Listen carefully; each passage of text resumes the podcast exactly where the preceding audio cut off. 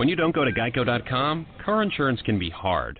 Like early 90s heavy metal hard. I'm yelling and screaming, and I'm loud. Roar! Geico makes it easy. You can review and update your policy or report a claim on geico.com or the Geico mobile app. Because shouldn't we all have a little less stress in our lives? I'm not even upset about anything.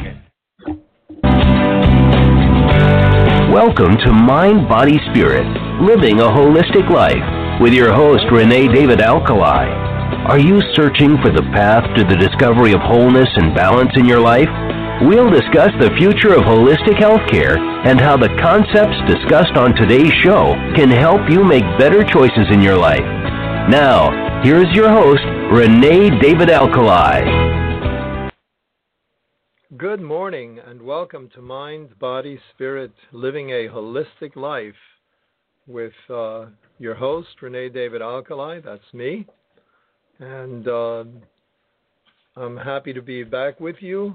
Uh, missed not being here last week, and uh, I hope we didn't disappoint anyone by not being able to do our show. We had some technical issues. Um, I'd like to, first of all, congratulate you on, for listening to this show, for your decision to get good information um, that will guide you to really uh, a better state of health, uh, better memory, uh, better mind function, better body function. um, one way we we do that is by improving our eating habits, and that will certainly uh, help us to resist uh, circulatory and other degenerative problems. So, until very recently, uh, in, in modern history at least, foods were not considered uh, important in the medical by the medical community. I think that's changed quite a bit in, in a short 20 years um, uh, or so. But certainly uh, in the ancient world, that knowledge was always there or was there for a long, long time. Uh, Hippocrates, the father of medicine, in fact, uh, said, Let foods be your medicine. so the fact uh, the medical community per se did not listen to that advice uh, or didn't consider it important enough, relying more on pharmaceutical interventions or surgical interventions um, really was was a bit of uh, close-mindedness uh, on the part of of the health community or the traditional so-called health community.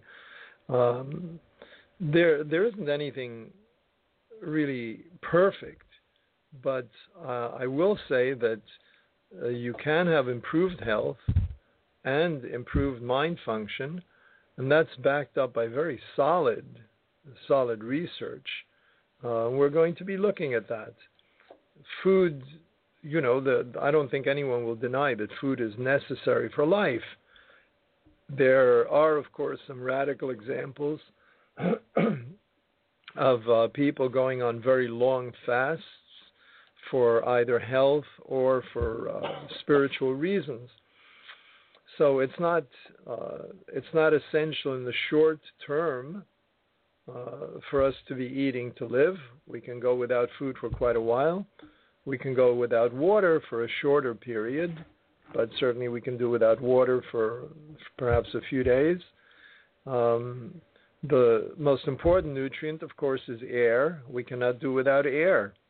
Uh, that's just a few minutes, and uh, we're going to really end our lives if we don't have uh, that nutrient. I think of it as a nutrient. but food is necessary for life. It follows logically that's also crucial in helping our body to heal and um, in also prevention prevention of uh, a couple of killer diseases. Uh, the two killer diseases that that are statistically the highest are, of course, cancer and heart disease. The AMA, the ACA, and the FDA, and a number of other organizations uh, that monitor health and that set standards for health. Uh, organizations, I'm not, uh, I have to say, uh, without going too far into the politics, I'm not a big fan of because I think they're way over politicized and uh, you know, and that's taken them away from having concern for the for the individual, but more for various uh, special interest groups. That's a different kind of discussion, a different kind of program. But all of these at, at least agree on one point that 90% of all disease and all illnesses are exogenous, meaning coming into us from the outside or environmental coming in from the outside means anything that's coming in from the outside uh, air, water, food, noise. Um, all of these are can be either healing, sound can be healing, or sound can be noise and can be disruptive. Um, air can be is vital for life, but polluted air can also create many health issues. Water essential for life after a certain amount of days Nevertheless, when it's polluted and uh, filled with carcinogens and other toxins, can create the very problems that we're seeing. And certainly, food. Food is also one of those factors that are exogenous, coming into us from the outside world. Um, we will talk a little bit more about nutrients um, and see that some of them are created by the body or manufactured in the body, by the body's biochemistry, but most of them, or many of them, which are called essential uh, nutrients, really have to come in from the outside world. Aside from the physical dimension, there's the mental dimension. Mental activity is certainly very tied into the foods that we eat. Um, if we have any kind of deficiencies, or if we have any allergies, we react to certain foods, that's going to affect the body and that's going to affect the brain. And um, there, there's clearly some controversy in this area. Um, you know, uh, there, there's uh, there's some people that put less emphasis on it, and some who put more uh, emphasis on it. But the fact that it's a reality uh, is very hard to deny based on substantial research. We we see uh, hyperactive children, for example, and uh, even though studies have not shown a direct correlation, um, we can witness, our, we ourselves can be witness to the fact that uh, when certain children eat uh, highly sweetened foods or artificial colored candies. Uh, and then uh, we witness how they get totally hyperactive. They start really uh, being uncontrollable. It's it's hard from our own perception not to begin to make some kind of a correlative relationship. Um, uh, the uh, the the aspect of allergies also is a little hard to deny.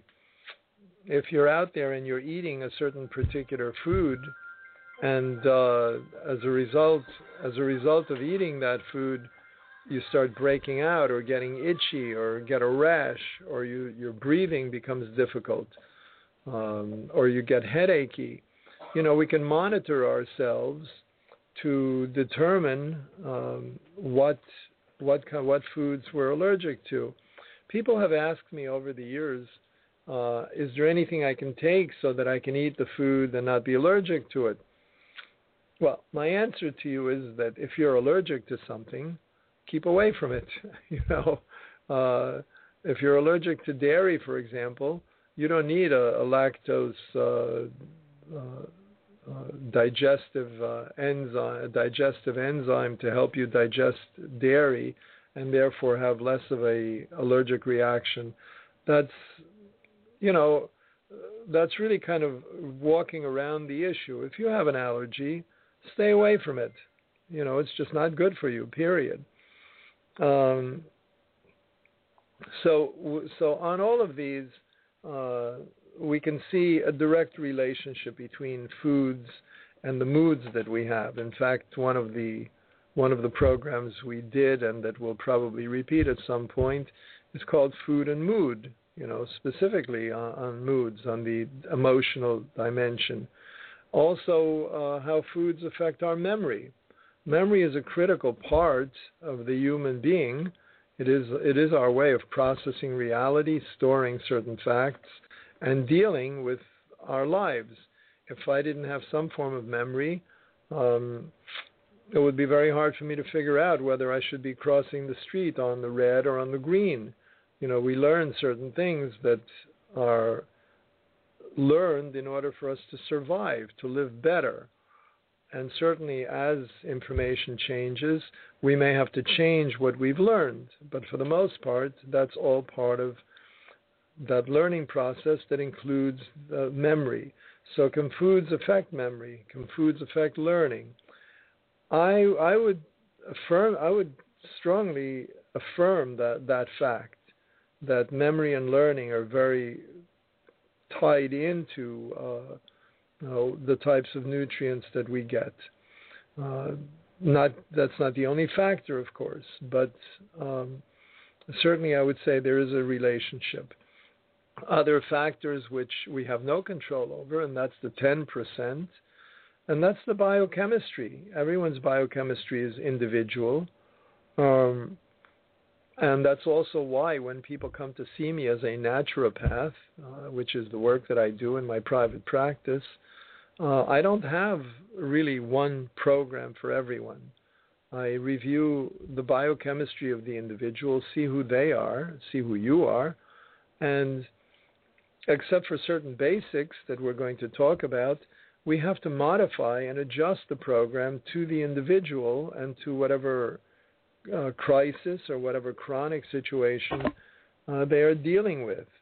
There, there is, however, a key to the to that biochemistry, and or or let's say the key to our to our health is our biochemistry, in conjunction in conjunction with the quality and the type of foods we eat, the air we breathe, the water we drink, the the the sounds around us, and um, the relationships we have, all of the and the work that we have. So it's a mind-body connection. That is why our show is called Mind is called uh, Mind, Body, Spirit, living a holistic life, because we are not made up of one factor. We're made up of a number of factors, and if we're going to live intelligently, we have to take care of all of those factors. So, um, we're going to take a break in just about a minute to uh, welcome you again to the show. Um, but before we do that, let's finish this first part of uh, the introduction to today's uh, theme, which is really uh, eating smart or eating eating correctly or eating in a better way. So uh, food isn't just part of uh, nutrient and uh, our need to live. Food is also part of our social interactions. We're going out to to dinner with friends, or there's a party or soiree, uh, you know, a, a barbecue or whatever you're going to. So it's very much the social interactions that food brings and part of our social life. Food is also part of ritual. Uh, whether you're doing a Sabbath ritual or a, a church Sunday ritual, or there's a wedding or a baby naming, we see food is always associated with various uh, religious rituals or social rituals. If there's a wedding, there's always a wedding cake. Um, or if there's a birthday for children, you'll usually find ice cream or cake. Not great foods. Um, and when I was a kid, at least, uh, my I, I used to hear the phrase, uh, not so much from from my mother, but if I if I'd visit friends or I've seen homes in which parents have said, uh, "Eat your veggies, eat your veggies." Uh, in fact, uh, there's even a reward involved. Eat your veggies, and, and then you can have some dessert as if that's a reward. You understand? Uh, so, in that sense, we're being rewarded by a certain kind of food, even though that food may not be healthy for us. Uh, food also is part of relationships. It's an expression of love. Uh, a committed couple, one one of them might make dinner for the other person. Um, so it's very hard for us to break the links that tie together food with all of the different aspects of our lives. Uh, that's why it's so difficult for people. It's not just, well, I want to lose weight, but I can't. Or I have a heart issue and I should be eating a certain way, but I find it so difficult. Difficult because food is intertwined and enmeshed with every phase of our lives. It's so much part of our behaviors in different areas of our lives. So I can be very well meaning, follow a decent diet, and then I go to a party. And at a party, certain foods are served that I wouldn't eat, but now it's the social situation, and I fall back into it, even though the smart thing would be to avoid the foods that really don't serve me well. Nevertheless, we're we're in a situation. So, um, so that's that's sort of uh, in a nutshell. Uh, we have certain objectives in today's show. How a healthy diet can improve our mental function, how it can protect us from heart disease and cancer. Uh, the uh, the other part of it, uh, we'll talk about it a little bit, is uh, reducing uh, both caloric, both the, the, the caloric intake and increasing some dietary fiber, also reducing the consumption of salt or fats. Now, there's a lot of controversy about fats, so I, I won't totally cover this.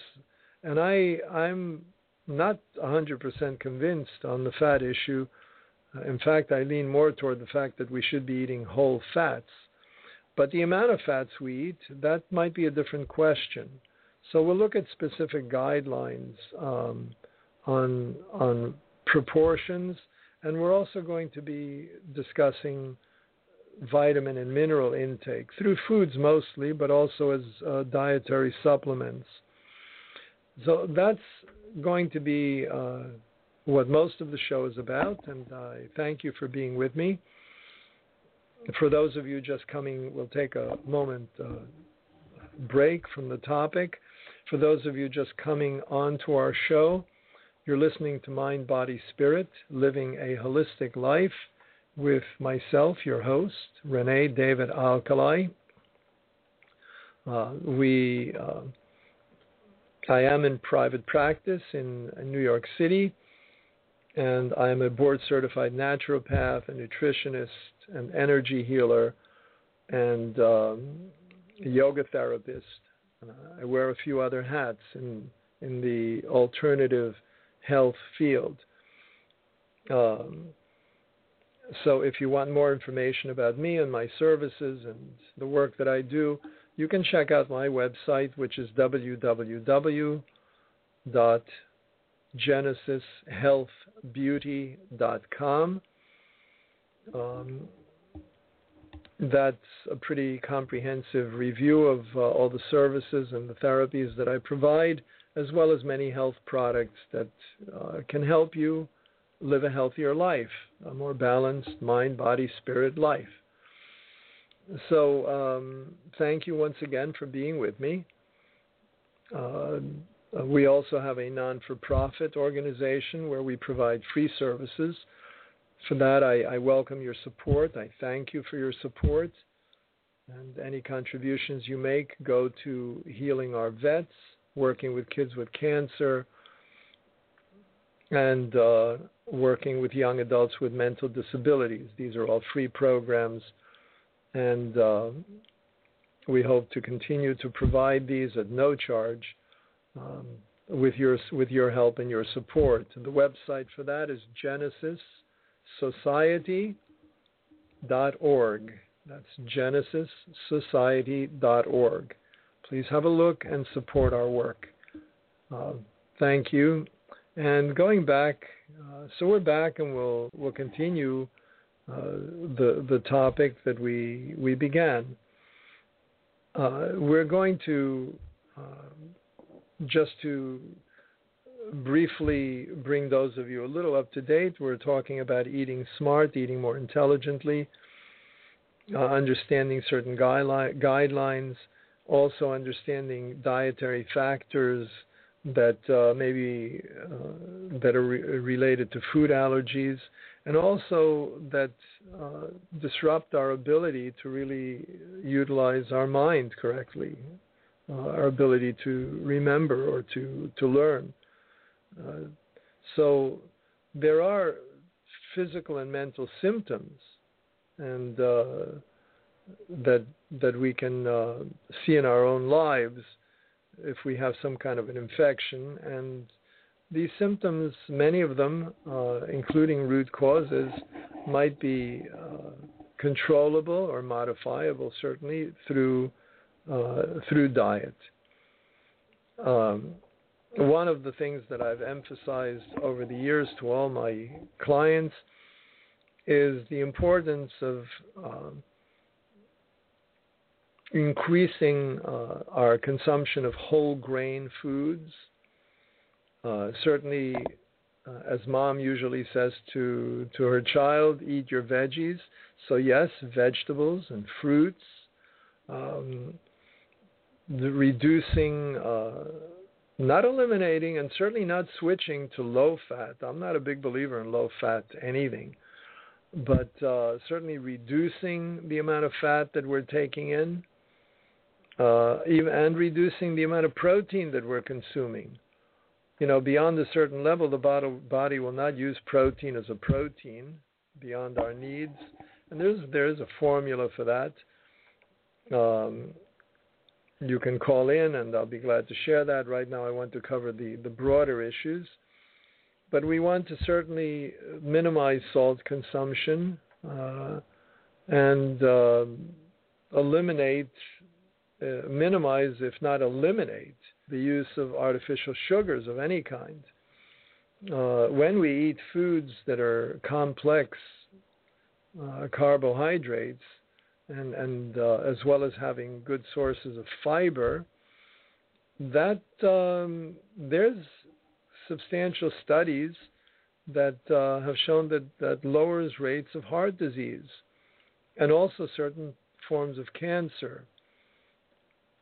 Uh, there's I have a number of people who see me with various uh, uh various arthritic ailments. Um, atherosclerosis, uh, ailments of, of, the circulation, um, inflammatory conditions of the joints, um, all of these. But let, let's stay with uh, a, a clogging up of the the the the arteries, atherosclerosis. Certainly, as we clear these up, as we reverse some of the atherosclerosis, we're going to feel more energetic. Uh, there's we'll just wake up and feel alive, uh, so to speak. Uh, there's a lot of information that's uh, that's not agreed upon by all. It is controversial, and I, I, need to mention that to you that it's not written in stone, and new studies challenge a lot of this information. But for the most part, I think we're on solid ground. And um, when this information came out, um, you know, at first uh, it was denied. Um, it was denied by the medical community. Well, no, this has nothing to do with anything. That was the idea. And uh, and once the battle got heated up or got underway about who's right, well, you know, everybody kind of dug in their, dug themselves into a position, and then uh, this information was fought bitterly, it was denied and fought against bitterly.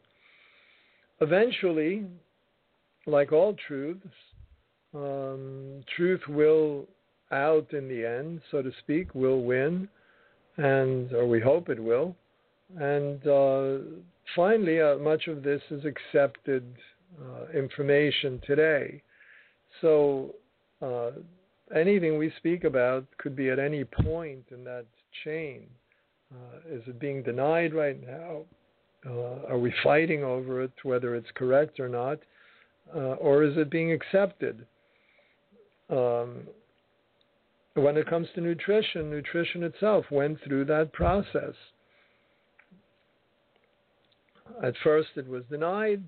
Then, uh, certainly, it was there was a lot of opposition to it by the medical community, and, uh, finally, it was uh, it was uh, reluctantly by some, but nevertheless accepted. And today, of course, we we do accept the fact that nutrition, proper nutrition, is an important part of health. Um, I, as I said earlier, there there aren't uh, any perfect uh, systems or perfect ideas. The idea of science itself is that everything is ultimately theoretic, and we're waiting for a better theory to come along.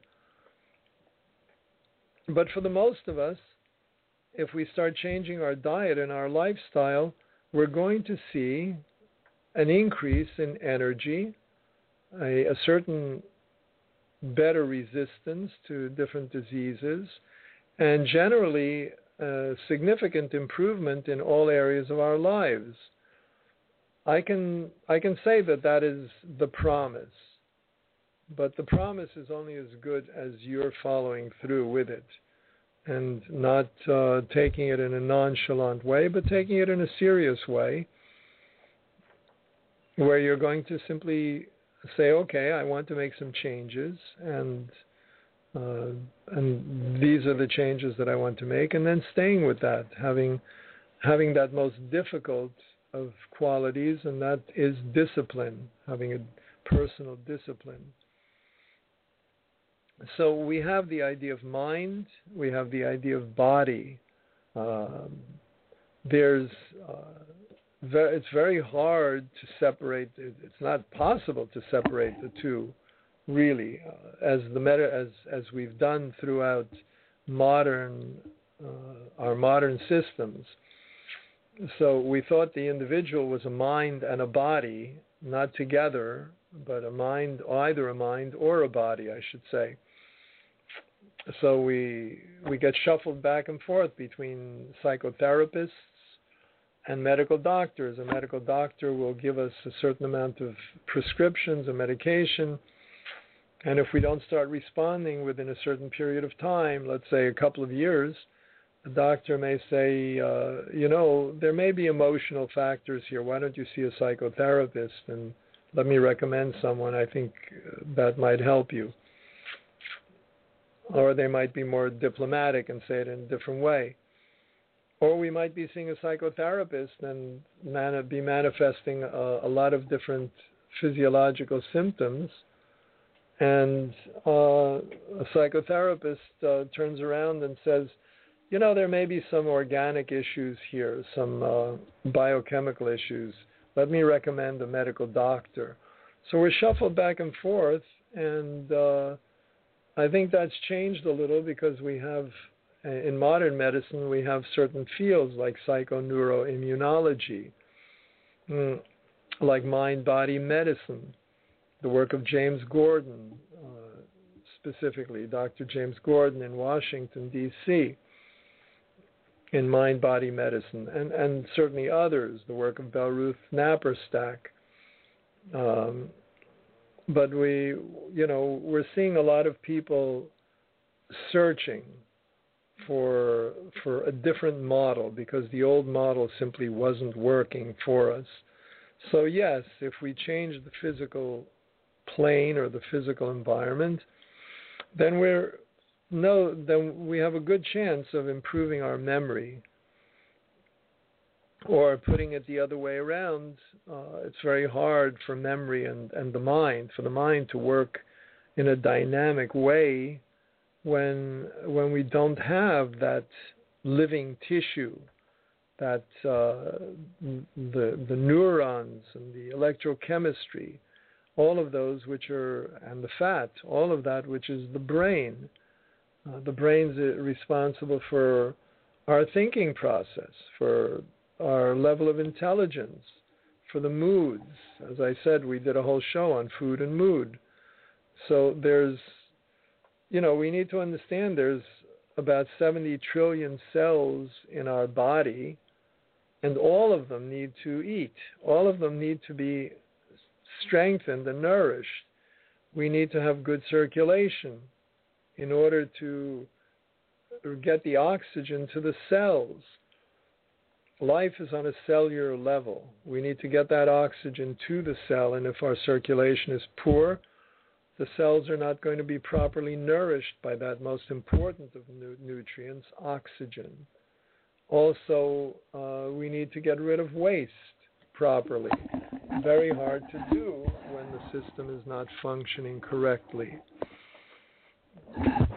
The uh, uh, the CNS, the central nervous system, which is made up of the sympathetic and parasympathetic uh, portions, is made up of uh, our brain uh, and the spinal cord. If we look at the weight um, of uh, of the CNS or the brain, uh, ninety percent of that combination that we just mentioned is is the brain. The brain is, uh, and within that that CNS, the unit that's responsible for doing the work is the neuron. Neurons represent our hardwiring system, and that allows our flow of information through the various circuits, just like uh, um, just like electrical wires. You know, if there are electricians out there, you know exactly what you can place this in that terminology and know exactly what I'm talking about there are electrochemical compounds of the neurons. These are called neurotransmitters. And uh, I've often I've spoken in the past about uh, how certain nutrients are precursors to our neurotransmitters, like B6 is part of the serotonin chain. That's a neurotransmitter that controls depression, for example. So, what foods are high in B6? Well, one of the highest foods in B6 is avocado.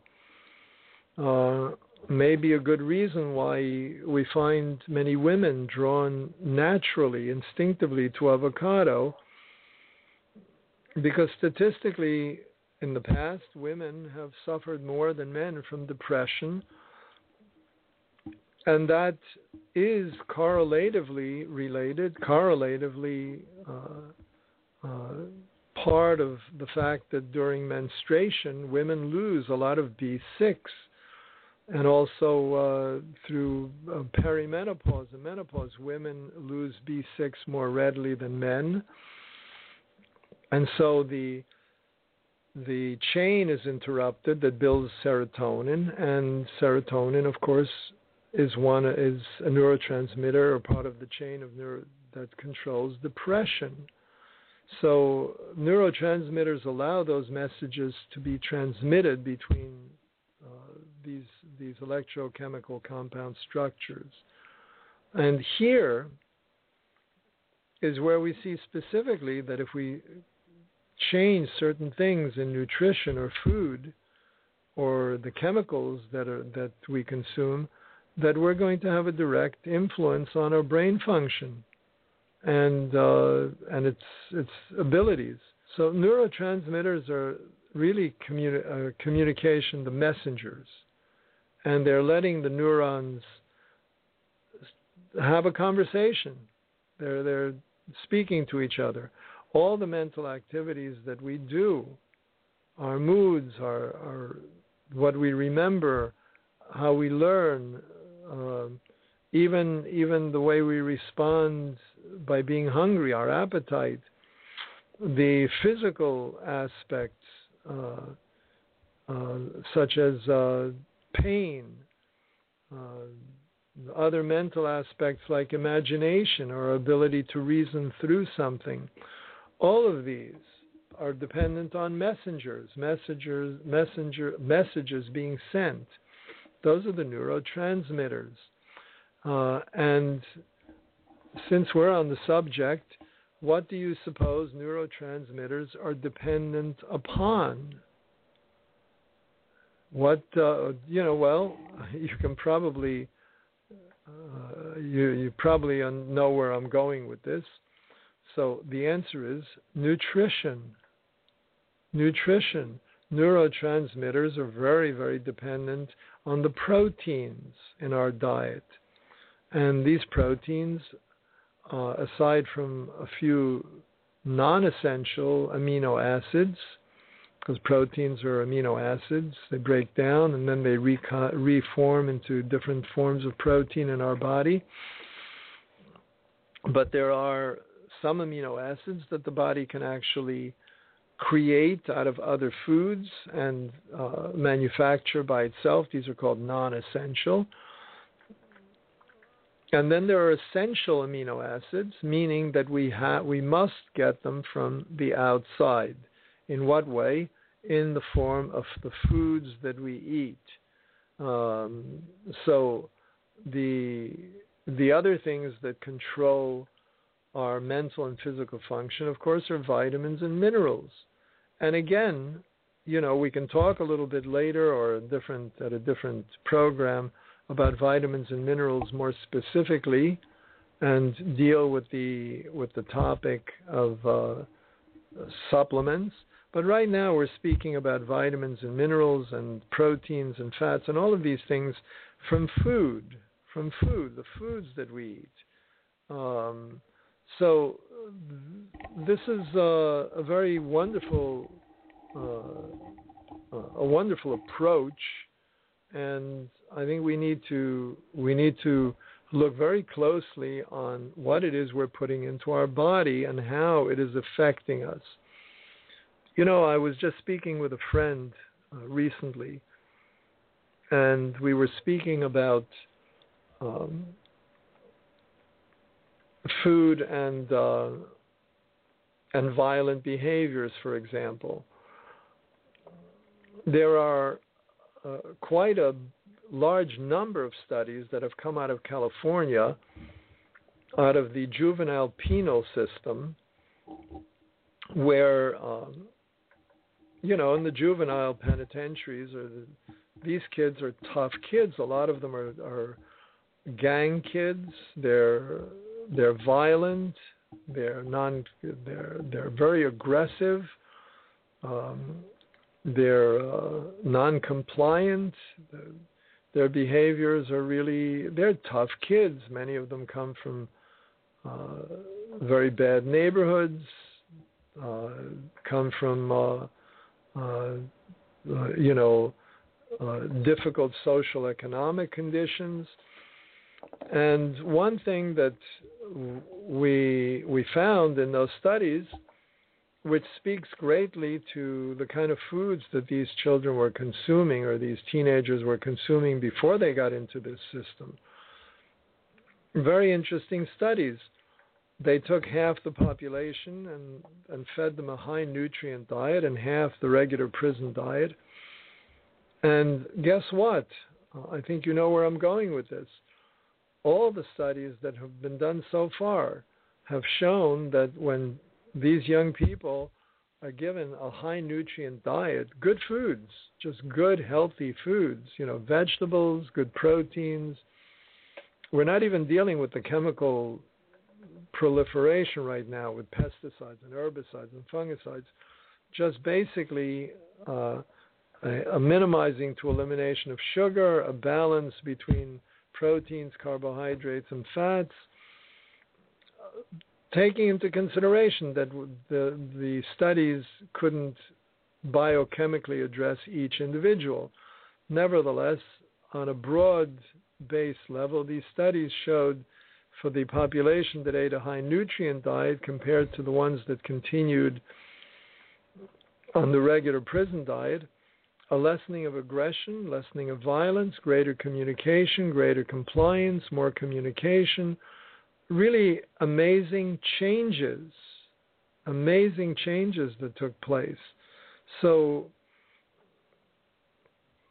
we we have to look at that, and when we're looking at socioeconomic uh, groups, um, before we become overly uh, uh, judgmental about, well, they're you know, uh, we could we could start we could fall into a trap of uh, of racial discrimination and say, well, the, this particular race has more of a propensity toward this or that before we even go there, uh, if we go there at all, we ought to be looking at what are, is their exogenous influence. What kind of foods are they eating? What kind of water are they drinking? What kind of sound pollution are they exposed to? What kind of air pollution do they live in? What is their home environment that might be very stressful? What is their work condition that might even be stressful? Or their relationships? you know, what's peer pressure? There are so many, so many factors that simply we must start to look at these if we're going to transform our society at all before we we simply write socioeconomic groups off because of finance or because of uh, of uh, cultural backgrounds. I think that's a great mistake. So, what we eat and drink can and does affect us on every level. If I'm going to be drinking a cup of coffee a day, well, that might not be a terrible thing. But if I'm going to have three or four cups of coffee a day, that's been shown to uh, really stimulate the neuroreceptors to a great extent and once it wears off, there's a depletion, there's a yo yo effect, an up and down, or, you know, and depletes our neurotransmitters, and it will create a nervous reaction. So we need more coffee. And then we go up and we go down. And sugar does the same thing. We have that roller coaster. It's called the sugar roller coaster. Uh, alcohol also does that. First, it excites uh, the neuroreceptors, then it sedates the neurons and it begins to destroy very important neurotransmitters if we're consuming a lot of alcohol. That, but you know, that has to be in large quantities. We're not speaking about having a, a drink for spiritual or religious ritual reasons or a, social drink once in a while if we're going out with friends we're speaking about someone who has to drink every day and has to have certainly more than one drink. If we're if we're consuming a substantial amount of alcohol, neurotransmitters uh, can be destroyed. I personally uh, have a shake every day, a health shake, you know, shake that I make for myself with greens and fruit. And I put a banana into my shake every day. I use organic foods, but I put a banana in because a banana, aside from um, aside from uh, other factors, also has an amino acid known as tryptophan. And tryptophan helps with mood elevation and it helps with sleep.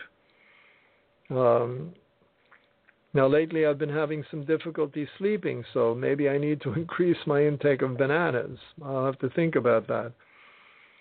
Um, it also contains a uh, uh, uh, a pre preformed neurotransmitter uh, known as serotonin, and we've already mentioned serotonin um, is part of that chain that fights depression.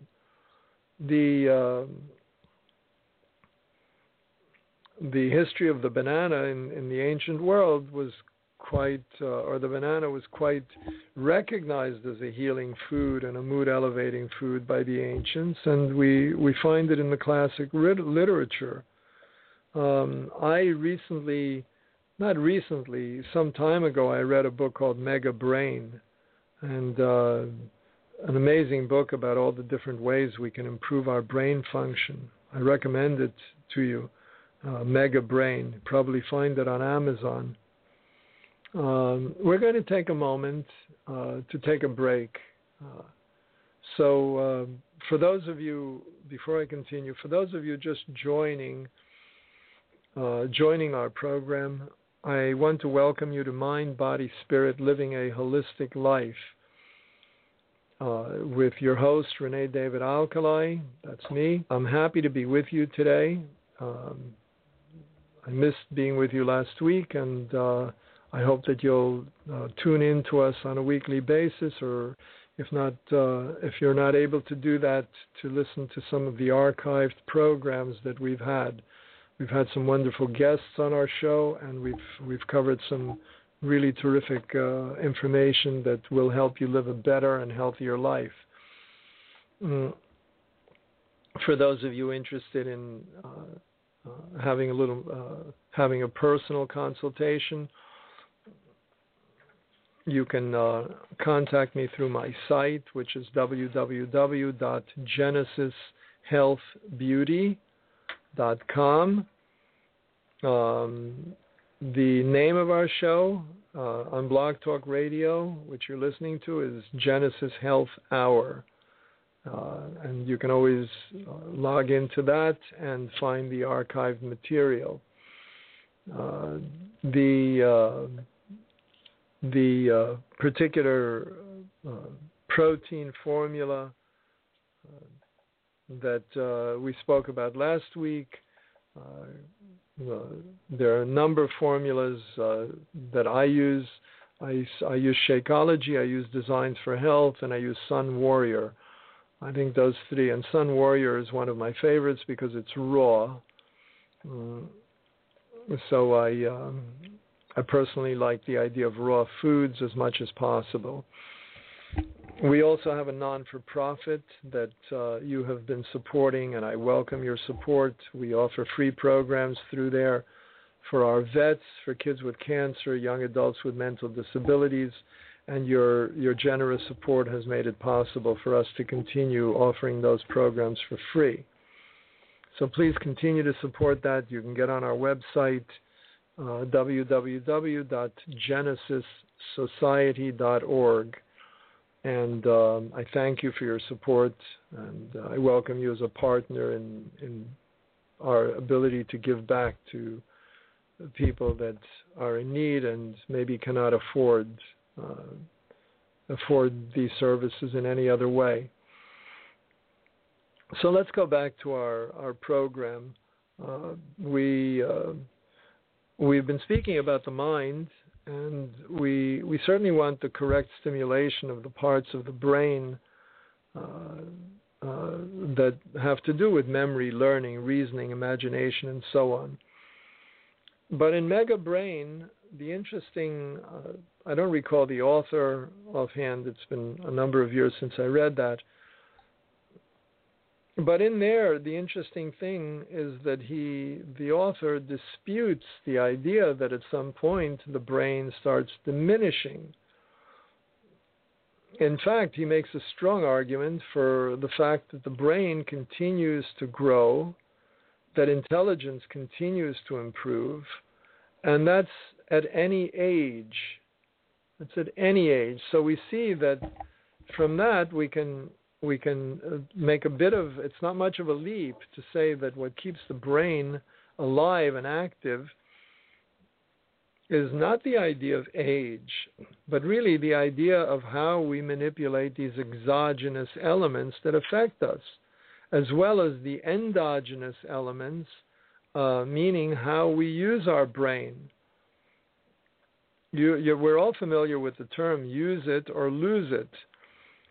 Well, the brain's not different. If we don't use our brain, it will probably diminish in its function. It's a muscle. And that muscle needs to be worked on a regular basis. You know, uh, you can do puzzles, you can do uh, you can you can play chess, you can play various games that are creative and fun. Uh, card games, I think, you know, these aren't just games. I think people have an intuitive understanding that we're we're utilizing our brain function. You know, bridge. I'm not a bridge player, but I, I know from people who play bridge, there's a lot of strategizing. There's uh, working with a partner correctly. You know, there are a lot of elements that keep our brain working and strong. Uh, until recently, there's been the assumption that the brain, the size of the brain, is determined by uh, by hereditary factors, and that really is the the uh, reason for our intelligence. Uh, well, in Mega Brain, he, the author disputes that and brings evidence that that it's much more related to external stimulation and good nutrition. And that certainly can create uh, more neurons and increase the size of neurons. So that's uh, not such new evidence today, but the, the, there's clear evidence that neurons do can and do regenerate and begin to replace lost cells. Uh, all we need to do is give them proper stimulation and proper nutrition. There are, uh, uh, we know, for example, that the brain is, you know, has a capacity to do much greater things uh, than we we previously believed, at least in the modern world, meaning the last 400 years. Uh, we theorize that the brain or learning or memory have certain boundaries or certain capacities and that it begins to diminish. We've seen lately that good nutrition, if we have that as a foundation, and if we stimulate the brain in some of the ways that I've already mentioned, uh, that we we certainly can take the average person and dramatically uh, improve their their mind and body functioning. Uh, so once again, if you don't, if you use it or lose it, that's uh, that applies to the the brain, the body, every part of us. Use your body. Get out and do some physical uh, work physical practice. Don't just sit at a computer all day long. So we've covered quite a lot of information here in in the time that uh, that we've been together, but most of this information has been an overview of where I'd like to go for the next uh, for the next few sessions. So I'd like to, you know, we're not going to, we still have some time left. We're not going to be concluding yet. But all of this is really by way of, uh, of an introduction to understanding that we do need to make some changes. We need to make changes. And as we continue throughout the next few segments, we'll see how we can make those changes work or where do we, how do we begin to do this because there's a lot of information out there. And, uh, you know, with the internet, what I've often said uh, in, in lectures is that we have a lot of information, but we also have a lot of misinformation. There's, it's very easy to get on the wrong track if we're, depending on who we're listening to. I when there's controversy, I will tell you there is controversy. That this idea isn't written in stone, and certainly the principle of biochemical individuality is always a uh, you know a, a, factor to be considered. Um, so we are going to cover more in depth the idea of circulation and how we can improve circulation. Um, and uh, certainly, once we deal with circulation, we're also dealing with the number one, what has been until recently, the number one killer of our in our society, and that's heart disease. I'm not sure if cancer has passed it yet or not. I believe the statistics are close. So um, we need to certainly discuss uh, discuss that aspect as well.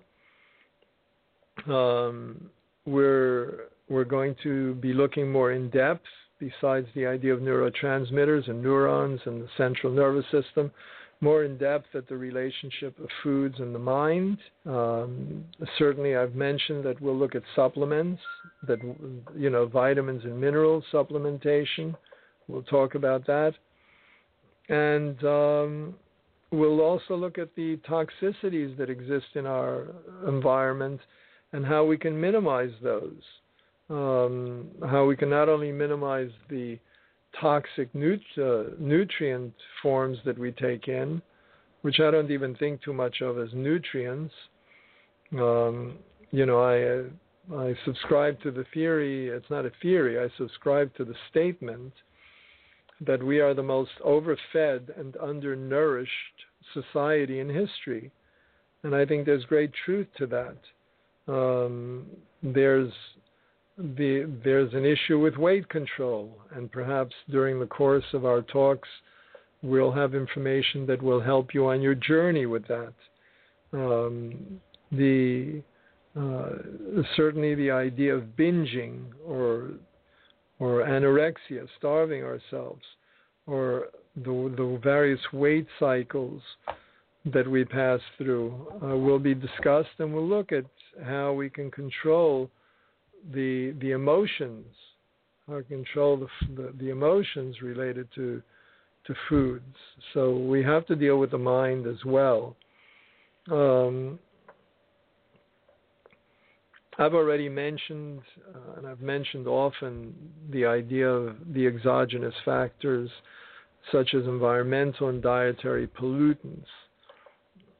And uh, you know, there's there are a number of studies, again, controversial, but a number of studies that relate uh, brain diseases uh, as well as physical diseases to the foods, to the dietary and environmental pollution. Uh, for example, Alzheimer's and Parkinson's. Uh, so we're going to look at that, those relationships, and see how we can improve Alzheimer's and Parkinson's. Can they be totally reversed? I don't know, and I, I certainly don't want to give you false hope, but I can say that those conditions can be mitigated considerably, and uh, and they can be changed. Whether they can be totally eliminated, I don't know, but changed for sure. We can uh, we can certainly uh, inhibit or depress uh, we can inhibit our ability to learn or to improve by by the use of uh, alcohol, by the use overuse of caffeine, by the uh, MSG that's in the food, and the other and the pesticides and herbicides and fungicides that I mentioned, the chemical fertilizer, the uh, the added hormones, the antibiotics. Our food base is a very very polluted food base. Um, so we'll cover that, and we'll we'll see how we can get around that and improve. Uh, the uh, one of the some of the issues that are plaguing us are uh, Lyme disease, all kinds of arthritic problems, yeast infections, candida, for example, um, uh, communicable uh, uh, sexual diseases, you know, gonorrhea, herpes, and so on. We did speak. We had two episodes on herpes, which you might want to listen to on our in our archives. But we're going to explore all of these, and these are very controversial uh, issues, or some of them are controversial. But we'll explore them in depth, and um, I want to thank you for being with me. We've come to the end of our show today. Uh, you've been listening to Mind, Body, Spirit, Living a Holistic Life with your host, Renè David Alkalay. That's me. I'm so happy that you're with me and uh, that I can provide inf- good information to you. Please visit my website, genesishealthbeauty.com, or our non for profit, Genesis society.org. Uh, once again, thank you for being with me. I look forward to being with you next week, and we'll continue this discussion and go more in depth on all of these topics. Have a blessed and a healthy day.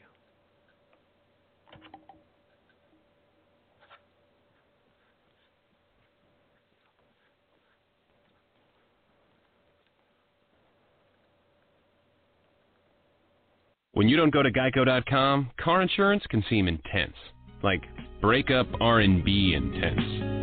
I thought you said you loved the sweater that I got you. If you didn't, you could have told me. Geico makes it easy. Just go to geico.com anytime to update or check your policy without all the extra drama. I even had a gift I have a rather important announcement, and yes, it concerns Cheetos and chicken fries. Burger King has taken these two deliciously iconic snacks and have created Cheetos chicken fries. They're like original chicken fries made with white meat chicken, all juicy on the inside, but dangerously cheesy on the outside, and cooked to crispy perfection. It's like Burger King took the perfect snack and made the perfect snack. Try them now, or they'll be gone faster than an order of Cheetos chicken fries. New Cheetos chicken fries only at Burger King. Limited time only at participating restaurants.